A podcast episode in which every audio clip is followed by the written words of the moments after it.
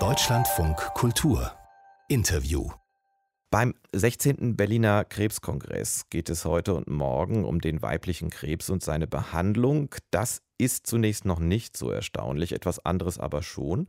Eingeladen sind nämlich ausschließlich Referentinnen. Man muss das jetzt auch nicht kompliziert betonen, wirklich nur Frauen werden äh, bei den Vorträgen äh, auf der Bühne stehen. Eine Frauenquote von 100 Prozent soll es, das darf schon ich jetzt dazu sagen, in diesem Jahr mal ausnahmsweise geben. Dafür gibt es gute Gründe und wir wollen darüber reden mit einer der beiden Präsidentinnen des Krebskongresses, Mandy Mangler. Sie ist Chefärztin der Klinik für Gynäkologie und Geburtsmedizin am Auguste Victor Victoria Klinikum in Berlin. Schönen guten Morgen, Frau Mangler. Guten Morgen. Wenn Sie das nicht extra dieses Jahr so bestimmt hätten, aus Ihrer eigenen Erfahrung, wie sähe denn die Frauenquote dann bei so einem Kongress aus? Ja, in medizinischen Fachkongressen ist die Frauenquote meist nicht so hoch und wir haben das mal statistisch erhoben für unser Fach, also die Gynäkologie. Da war in den letzten zwei Jahren die Frauenquote äh, bei den Kongressen 16 Prozent, also unter den Referentinnen. Und das ist natürlich besonders in dem Fach, ähm, was Patientinnen eben vornehmend behandelt und ähm, auch sehr weiblich geprägt ist von der Arbeitsstruktur, doch eine geringe Quote. Es ist aber so, dass Sie sagen, in diesem Jahr auch nicht für immer äh, soll das so sein, aber das betrifft natürlich nicht äh, alle Teilnehmer, also die Zuhörenden. Es gibt ja zum Teil auch Veranstaltungen, die sich nicht aufs Fachpublikum beschränken. Da dürfen ja. schon auch Männer zuhören und zugucken, oder? Oh, oh. Ja, auf jeden Fall. Das ist ein Kongress von Frauen für Frauen und Männer. Und das liegt halt hauptsächlich daran, dass wir dann ähm, auch äh, Kongresse angesprochen haben, warum ist eure Frauenquote so niedrig? Und ein Argument war, naja, wir finden keine ähm, qualifizierten Frauen zu gewissen Themen. Und dieses Argument wollten wir mal widerlegen und das ist uns gelungen. Da muss ich jetzt natürlich sofort fragen, war es denn schwierig, das komplette Programm mit Frauen auszufüllen? Nein, es war ganz einfach und wir hätten noch viele Tage mehr ausfüllen können. Wir hätten eher das, wir hatten eher das Problem, dass wir ähm, die alle nicht unterbringen konnten und wir haben hochkarätige Expertinnen heute und morgen da, die wirklich äh, exzellent vortragen werden und ganz interessante Themen dabei haben. Man kann sich heute um 10 geht's los, also in gut drei Stunden. Man kann sich noch registrieren und teilnehmen, also auch, auch als, als interessierter Laie. Ähm, mhm. Lassen Sie uns mal, auch wenn es sehr stark auch um Krebsarten geht, die ausschließlich oder vorwiegend Frauen betreffen, mal eine Frage besprechen, die mich sehr interessiert. Wenn wir über die vielen, vielen äh, Krebsformen reden, die, die, die beide Geschlechter bekommen können. Macht, es da, macht da eigentlich das Geschlecht einen Unterschied? Ist es da auch relevant, dass oft die Behandlungsmethoden, die Medikamente eher anhand von Männern entwickelt und getestet werden?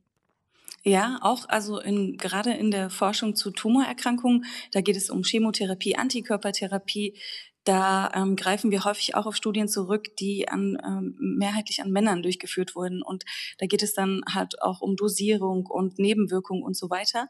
Und deswegen ist es natürlich wichtig, dass Frauen auch abgebildet sind und dass diese Studien und Forschung eben auch von Frauen durchgeführt wird, die dann vielleicht ein besseres Verständnis auch haben für eventuelle Nebenwirkungen, die sie dann einfach mitdenken. Und ja, sonst bildet sich das schwieriger ab.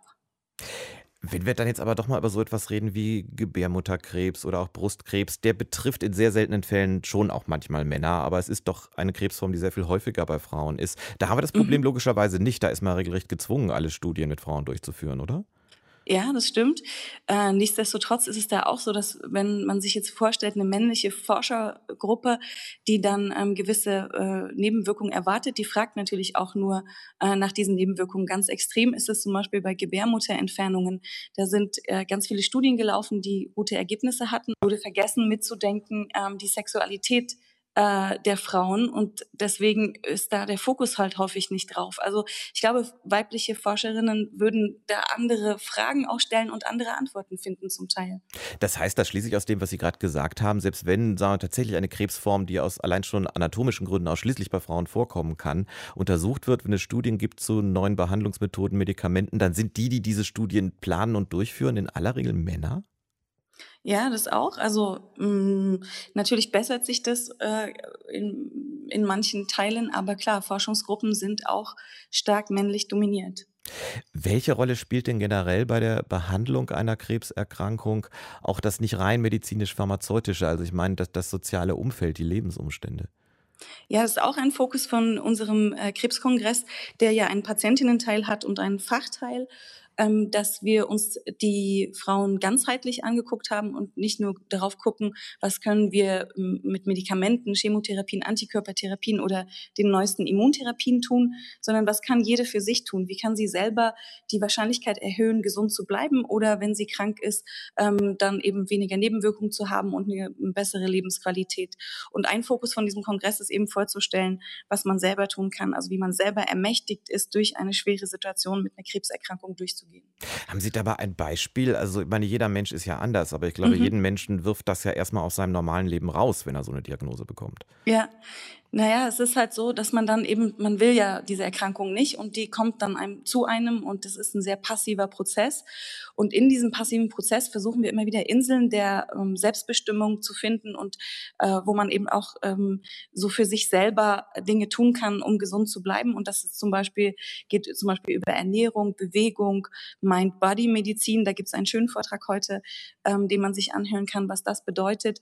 Und natürlich auch mit ähm, Selbst ähm, ja, sich um sich selber kümmern, sein soziales Umfeld und so weiter. Und da gibt es viele Dinge, die erstaunliche Wirkungen haben, bis zu zehn Prozent mehr Überlebensraten, wenn man ähm, sich daran hält. Und das ist natürlich auch extrem wichtig. Und da gibt es vermute ich mal schon aufgrund der in der Regel ja doch unterschiedlichen Lebensumstände auch Unterschiede zwischen Männern und Frauen, oder? Ja, das stimmt. Da sind Männer manchmal sogar ein bisschen im Nachteil, ähm, weil sie sich vielleicht dann, weil sie dann vielleicht äh, sozial äh, nicht ganz so aufgestellt sind oder andere Dinge nicht beachten, was Ernährung oder Bewegung betrifft. Das sagen zumindest die Studien, aber deswegen auch heute Frauen, Männer alle teilnehmen.